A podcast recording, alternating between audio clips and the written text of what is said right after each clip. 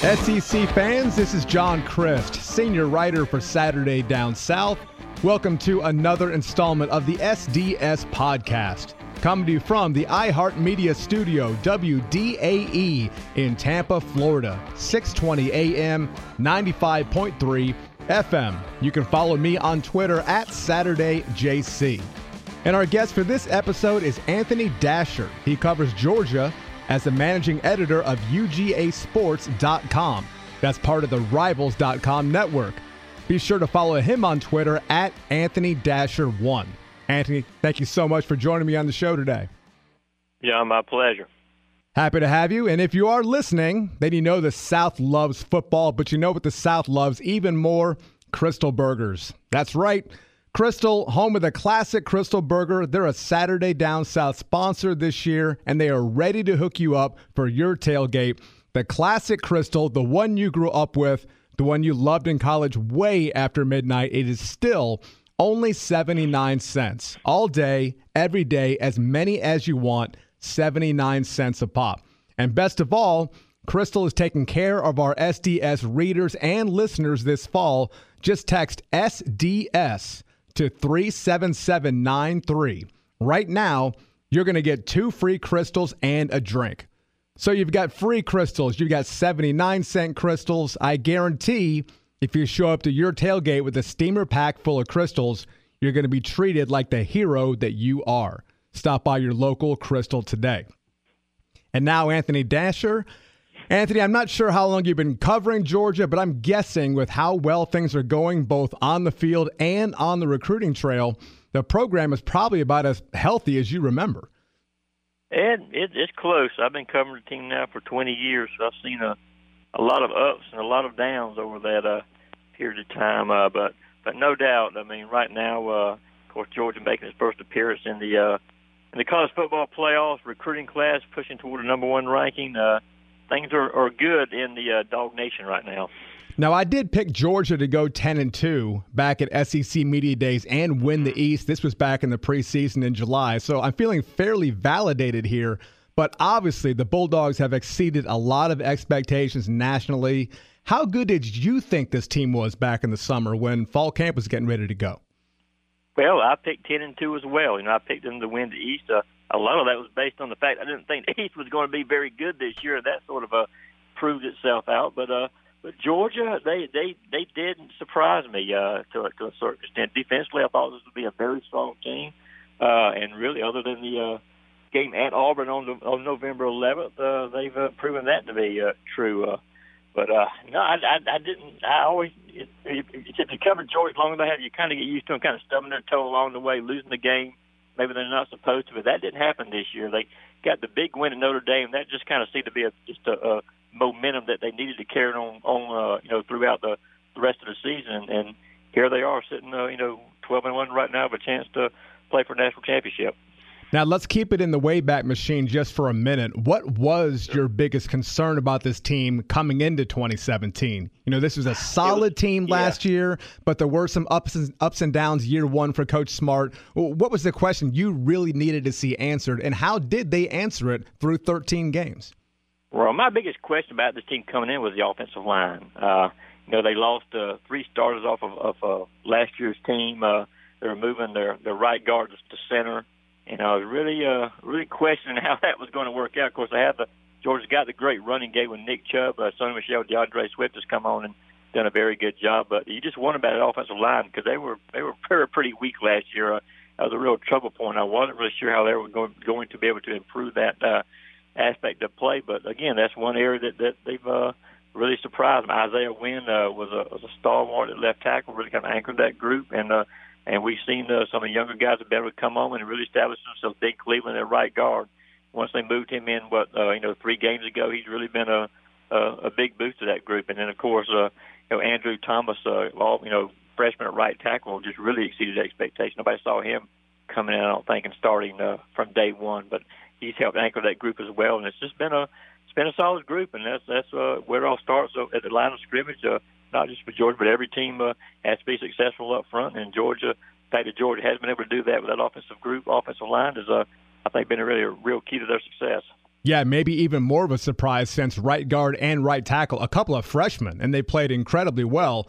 Of course, we have to spin this to the quarterback position. Was there any way at all to anticipate kind of what went down with the Jake Fromm and Jacob Eason situation? Of course, Eason is a starter, but you know, even as a five-star kid, you know, he was up and down his first season. And, you know, I remember on the recruiting trail getting ready for National Signing Day, despite Eason just coming off a freshman year, a five star kid, there was so much excitement about Jake Fromm. We saw what happened in the G Day game.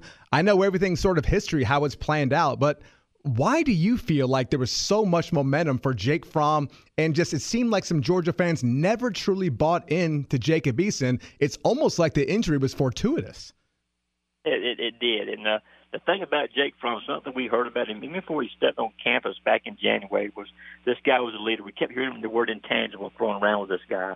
And you talk to any of the players on offense now, they will tell you from day one that he stepped on campus, was a guy who was already kind of taking some of his leadership by the horns. He was not a he was showing that he already knew the offense. Uh, he, he's a guy just uh, players just seem to gravitate gravitate. He's got that he got that personality that you want to be around, and uh, and when when when he came into that ball game with Appalachian State, honestly, I, I it, it did not surprise me at all to see him come in and execute like he like he did, and saw the players just again just rally around him, and he just carried that on through. I mean, people kept waiting for Jacob Eason to kind of get that job back, but uh, Georgia kept winning. I mean, Jacob, uh, Jake rather again, uh, Georgia's running him had to, had to throw a ton, but when he did, uh, he was very efficient, very successful, and, and Georgia keep, kept piling up uh, the victory. So uh, that being the, the case, they couldn't you know they couldn't take him out. And, and Jacob Eason right now is is if I had to guess at this point in time, is going to probably wind up transferring once the year's over, just because of the status of, of Jake Fromm, plus the fact they got Justin Fields coming in next year, another five-star quarterback. So it's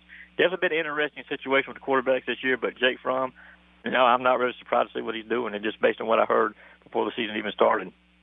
Yeah, you know, when I've talked about this situation with Eason and Fromm, whether it's on this podcast or various other shows I do around the country, I always preface it by saying, I'm not here to bury Jacob Eason. I'm here to praise oh. Jake Fromm, to do a little Shakespeare yeah. on you. But how has yeah. Jacob Eason handled this situation? We haven't heard a whole heck of a lot of him. He's gotten a few snaps yeah. in garbage time here and there. But this was a five star kid that we thought was going to be three years into the NFL draft a la Matthew Stafford about a decade or so. How has he handled what obviously is a very tough situation for somebody who's clearly never gone through anything like this before? Yeah, well, from everything we've seen, he's handled it just fine. I mean, you we saw him at the, at the championship game, SEC title game, for example. Every time Jake would come off the field, Jake would be the first one to greet him. And uh, we did finally get a chance to speak with Jacob uh, after the game was over, open locker room. We hadn't had a chance to speak with him since before the start of the uh, season, but uh, in that interview situation in the locker room, he said all the right things. Uh, very uh, appreciated for his time at Georgia. Uh, was praised the job that Jake Fromm did, and and when he was asked about his future, he just deferred that to you know said he's not worried about that right now. He's they're trying to win a championship, said all the right kind of things. So uh, I think Jacob Eason has handled this as well as he possibly could. Now, you're a Rivals guy, and Rivals at its core is about recruiting and the network of, of teams that you have and recruiting experts across the country. And of course, there's going to be tons of speculation about a guy like Eason. I know you don't want to project too far in advance, and he's still on this team, and Georgia is going off to the college football playoff, as we've talked about, but it's very, very difficult to see him a part of this program you know, a month or two down the road, do you have any speculation whatsoever about maybe conversations that are happening and potential destinations for this young man? Well, easy speculation would be for him to head back to the West Coast, and that's where he's from, from uh, from uh, you know Washington. So uh, maybe go to the Huskies, uh, maybe Washington State. Uh, I know uh, before Shea Patterson went to decided he was going to go to Michigan, that was another team that uh, he was rumored to be having shook some interest in. So uh, I would guess if I had to guess. That's all I'm doing right now is guess. I would say somewhere back out west, but but who knows? It might be a situation uh, uh, down in Miami. I mean, Mark Richt uh, recruited a guy coming out of high school. That'd be something he could possibly look at. But uh, if I had to put some money on it, I would say he's heading back out west somewhere. Makes a lot of sense, but so does the so does the Mark Richt thing. We know how close that recruiting connection was uh, a couple of Februarys ago. Let's go back to the on the field product. We saw two entirely different football teams in a red and black uniform the first time on the plains at Jordan Hare versus what we saw at Mercedes Benz Stadium just three weeks later. How much do you think this was? You know what? Georgia just had an awful game the first time around. Just whatever they did well the first nine or 10 ball games, for some reason they didn't bring it to Auburn. How much was it just having an awful game? Or was it maybe, you know what? Coach Smart realized what he did wrong. He threw apart the game plan and he, they just put together a better performance, X's and O's, schematically, everything else when we got to the SEC championship game. Yeah, I think a little bit of what you just said is uh, probably uh, applies. Uh, I know the first game, no, Georgia did not play its, its, best game, but but on the flip side, Auburn, man, I tell you, those guys played lights out. I mean, I've been to Jordan Hare a, a ton of times, and that was probably the best I've seen them play in that stadium in all the years I've been, you know, covering the, this rivalry. So give all the credit in the world to Auburn. I mean, they dominated both lines of scrimmage, and that's what really, you know, enabled them to win the game as handily as they did.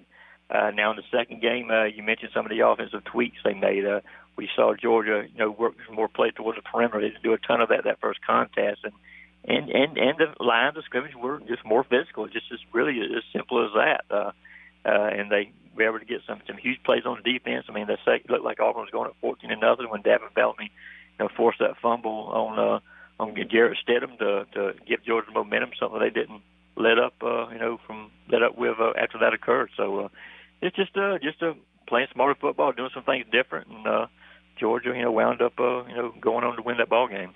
Now, how would you grade Kirby Smart as a game day coach? You know, when he took over this program yeah. a year ago, first time ever as a head coach at any level. It's still just year two, but yeah. last year, you know, seven and five, and there were some funky moments. And you know, oh, yeah. why are some of these you know lower rung teams hanging around? And uh, he was criticized here and there for some substitution packages and for the way he managed the clock.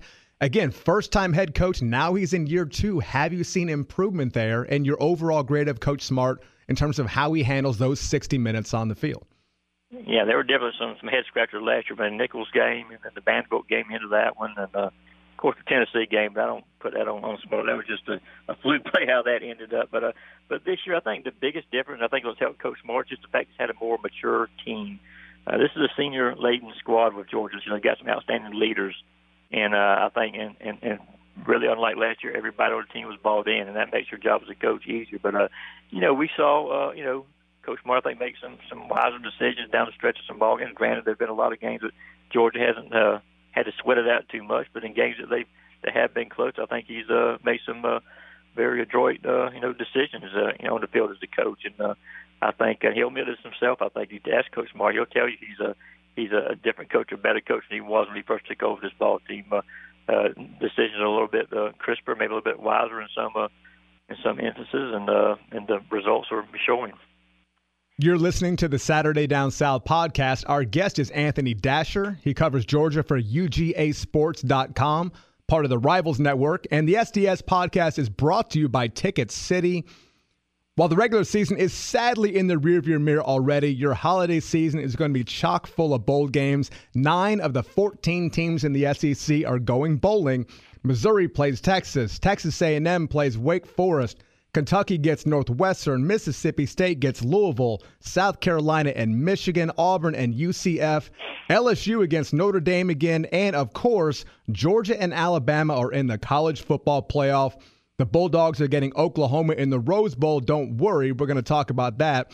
The Crimson Tide get Clemson again in the Sugar Bowl. We have been working with Ticket City for a long time. They are the experts in the business, having served over a million and a half customers. They've been the place to go for almost three decades now. And best of all, Ticket City is offering $20 off for all Saturday Down South podcast readers and listeners all you need to do is go to ticketcity.com, enter the discount code SDS20 at check it, checkout, pardon me, and you're going to get $20 off the game of your choice. Again, ticketcity.com, discount code SDS20. Get off the couch, go to the game, a bowl game no less. Visit Ticket City today. Okay, Anthony, let's get back to you here and What's Kirby Smart like to deal with on a regular basis? You know, he's obviously kind of cut out of that Nick Saban cloth. He's not super yeah. warm and fuzzy when it comes to press conference situations. Clearly, nothing like Coach Richt, who you were with for a decade or so. I'm curious about your interactions with Coach Smart and just how he handles the day to day media in general. Well, it's interesting because I, I covered uh, Coach Smart when he was a player at Georgia. That's when I first started. Uh, working on this beat. And but you know he he's definitely got a lot of Coach Saban in him as far as the way he handles himself with the media. Uh, you know there were some times last year where I think he was pretty abrupt. He kind of gotten some uh, I guess I guess you could call them tests with some of the uh, the beat writers about some of the questions that would be in, would be asked of him. But uh, uh, but this year he's been you know he, he's he's kind of a he got a little better. I would I'll, I'll just I'll just say that is hasn't been quite as confrontational. Uh, I guess, of course, having a, a season like they're having kind of will alleviate some of that. But uh, Coach Smart is a kind of coach. Again, he, I, I don't think doing press conferences is his favorite thing. However, if you ask him a direct question, he will give you a direct answer with no coach speak, no no spin. Uh, he, he's usually pretty upfront with his answers. Now he doesn't like to uh, he doesn't like Coach say doesn't does not like to deal with hypotheticals. He doesn't like to, he won't he won't uh, give details on injuries, you know that sort of thing. But uh, Otherwise, you ask me anything, uh, you know, personnel related or, uh, you know, or schematically related, no, as long as it's not going to affect the, the game plan, he'll, he'll give you a straight up answer. So from that standpoint, we appreciate kind of where, where he's coming from most of the time. You know, I've been calling Athens Tuscaloosa East these days. And just that's what this team looks like to me. If you watch yeah. this team closely a year ago versus the product you're seeing now, it looks like that team you see in Crimson White, specifically on defense, watching 11 guys fly to the football. Clearly, that is the blueprint. Do you, do you think it's safe to say that? That uh, how much of this program do you feel is Coach Smart on his own, and how much of it is it basically copycatted from Coach Saban?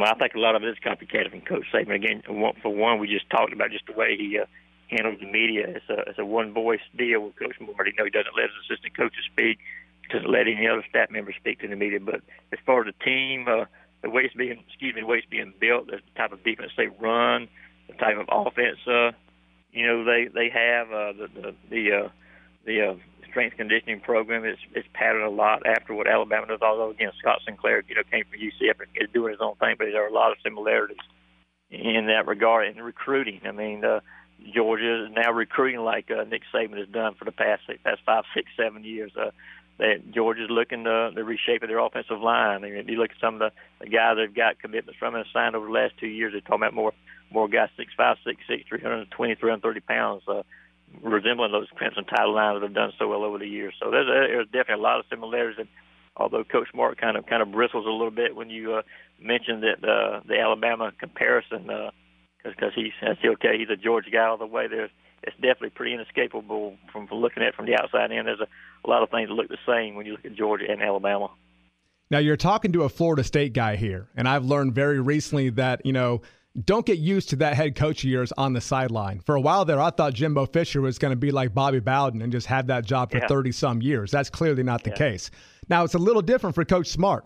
I mean, he played for the Bulldogs. He clearly bleeds red and black. This was the job he wanted when he finally got rid of that apprenticeship uh, under Coach Saban. However, you know what? 2017 is a different time for head coaches. Could you ever okay. imagine him taking another job? Could you ever imagine him maybe taking over for Saban one day, three, four years down the road at Alabama? Could you ever see him making a leap to the NFL? Or are you comfortable saying, nope, he's a lifer. He's going to be between the hedges as long as he has a headset on? Well, I'm never going to say somebody's going to be a lifer. I mean, I've, I've, I've been in this business way too long to – to sit here and ever assume that. Uh, I, I will say though he's put himself in a very good position to be at Georgia for a very long time. He's going to get a big pump in pay, I think coming up here very soon. And even with his uh, the bonuses he's getting right now, he's going to get about two million dollars tacked on to his current current salary. But uh, but no doubt with the salaries we're seeing thrown out there right now with Jimbo Fisher, we all all know what Nick Saban made, Dan Mullen, what he's what he's getting. Uh, it, it's uh, he's going to be he's going to wind up being up there sooner rather than later as far as his pay grade goes. But you know, that's something that, that was speculated when he first took the job. If Alabama came up, would he be would be a candidate for it? And you know, I I can't sit here and say absolutely for sure that wouldn't happen. I mean, I know a lot of people will look at a, a Dabo Swinney from Clemson as being maybe a uh, the the guy who Alabama would look to, but uh, Kirby Smart keeps excuse me keeps having this type of success, uh, not only you gonna have teams like Alabama, but uh, other schools and, and possibly again, like you said, the NFL may come calling at some point in time. But uh, he's gonna be he's gonna be able to make make some make some more money at Georgia for us over too. And that's that's something we're going to see pretty soon in the next week or two. I would I would imagine. Now, as I mentioned, Rivals at its core is a recruiting network, and that's really how the bread is buttered over there. So I have to get your take on the early signing period, which is coming up here in about a week and a half. This is the first time we've ever had this in college football. A three day window will open December 20th through 22nd, where these young men don't have to wait until that first Wednesday in February anymore to put their John Hancocks on those letters of intent. What is your take on the temperature of the room here? it's hard to know how this is going to shake out. You talk to some people and they believe most everybody is going to sign as early as possible. Others are not quite sure how it's going to happen. It's going to be different from a group of five program versus a power five program, especially sure. a team like Georgia at the top. When this three day window closes near Christmas, how do you think Georgia's class is going to look? Are they going to have 20 signatures already or half full? Or you tell me. You know a lot better than I do. Yeah, I think Georgia will have about 20 signatures. I really do, and I think I think most of your power power uh, five uh, conference schools will have the same. I mean, I just from you look at just look at the landscape of recruiting and uh, look at the guys who are committed. Uh, I know uh, again we speak to all these guys who have been uh, who are saying to come to Georgia, and, and, and most of these big name kids have already said they're going to, you know, be a be a bulldog when that early signing period uh, you know rolls around. So I think that I, I definitely think you'll see 20, 20 at least that many, and and Georgia won't have about four or five spots to fill come uh, yeah the quote unquote national signing day there in February. Okay, let's go with that hypothetical there. 20 signatures yep. by before Christmas. And now you got four or five yep. spots less for your usual class of 25 or so. What happens with those last four or five kids? I mean, is that it just truly becomes the wild, wild west? And then for the next month and a half, it's just one gigantic flipathon to see who you can get to come in February?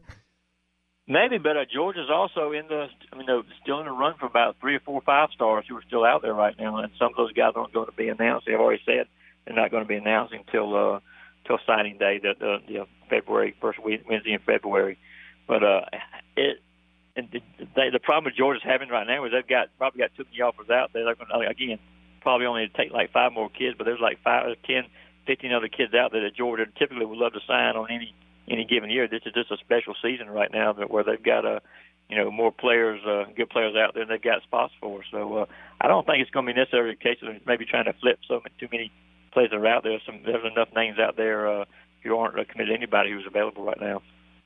So, what do you think Coach Smart's secret is on the recruiting trail? I mean, I've spent a little time around him. I get to talk to him on Wednesdays, the SEC's weekly conference call. I'm always a part of that. He's not the most gregarious personality. I don't think it's unfair to say that. But what do you think his message is to recruits and why he's already turned into one of the better recruiters in America?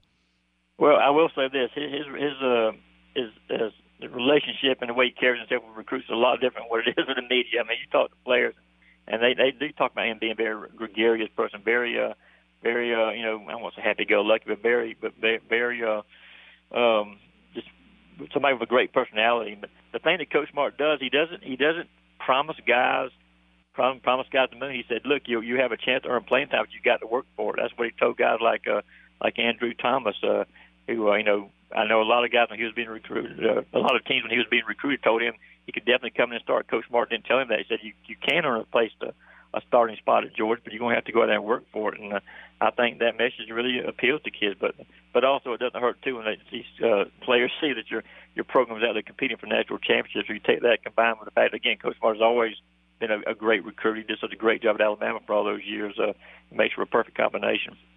Okay, of course, we have to talk about the college football playoff. Georgia is the three seed going out to Pasadena, the Rose Bowl, number two seed, and Big 12 champion Oklahoma is the opponent.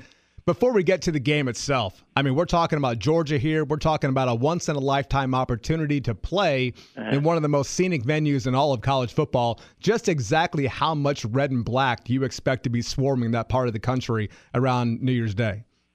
I'm expecting a lot. I mean, I really am. I mean, the people we come in contact with on a daily basis, daily basis on UGA Sports. So we've got countless people who have told us they're, they're making the trip out to out to Pasadena, and then like you said, it's a once in a lifetime trip. We saw it at Notre Dame this year, what happened with that contest, and where Georgia Georgia fans really overtook Notre Dame Stadium, had really over half the fans there, and and I'm I'm not going to be one bit surprised to see 30,000 Georgia fans, at least that many, show up uh, in California for this ball game. Won't shock me one iota.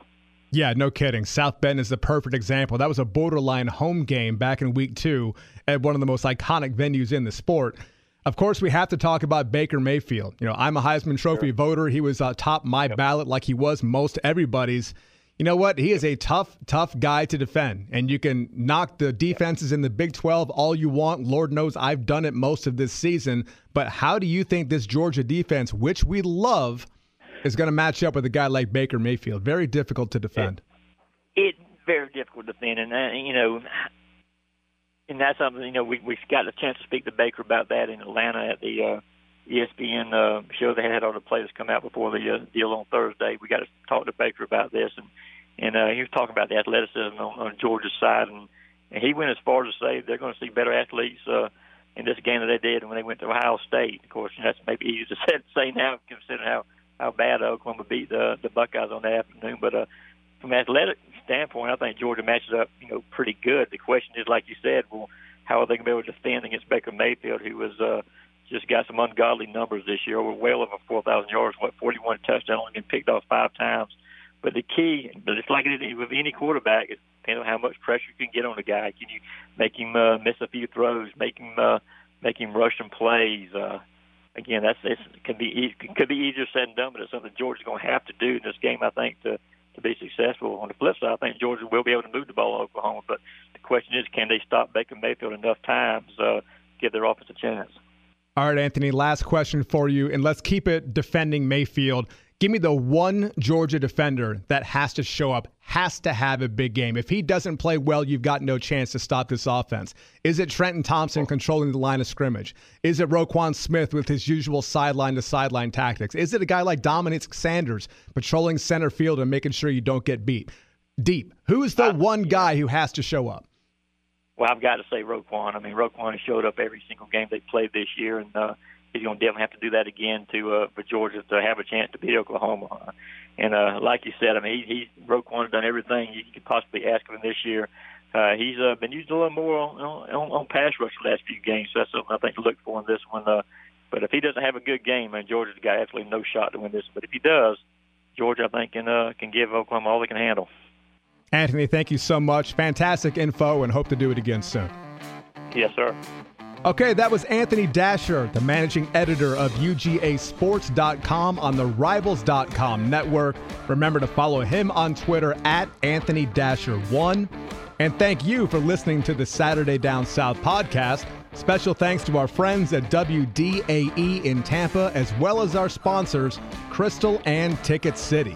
If you like what you heard, you can subscribe on iTunes or wherever your favorite podcast is located. Be sure to give the show a rating as well. My name is John Crist, and for all SEC all the time, visit SaturdayDownSouth.com.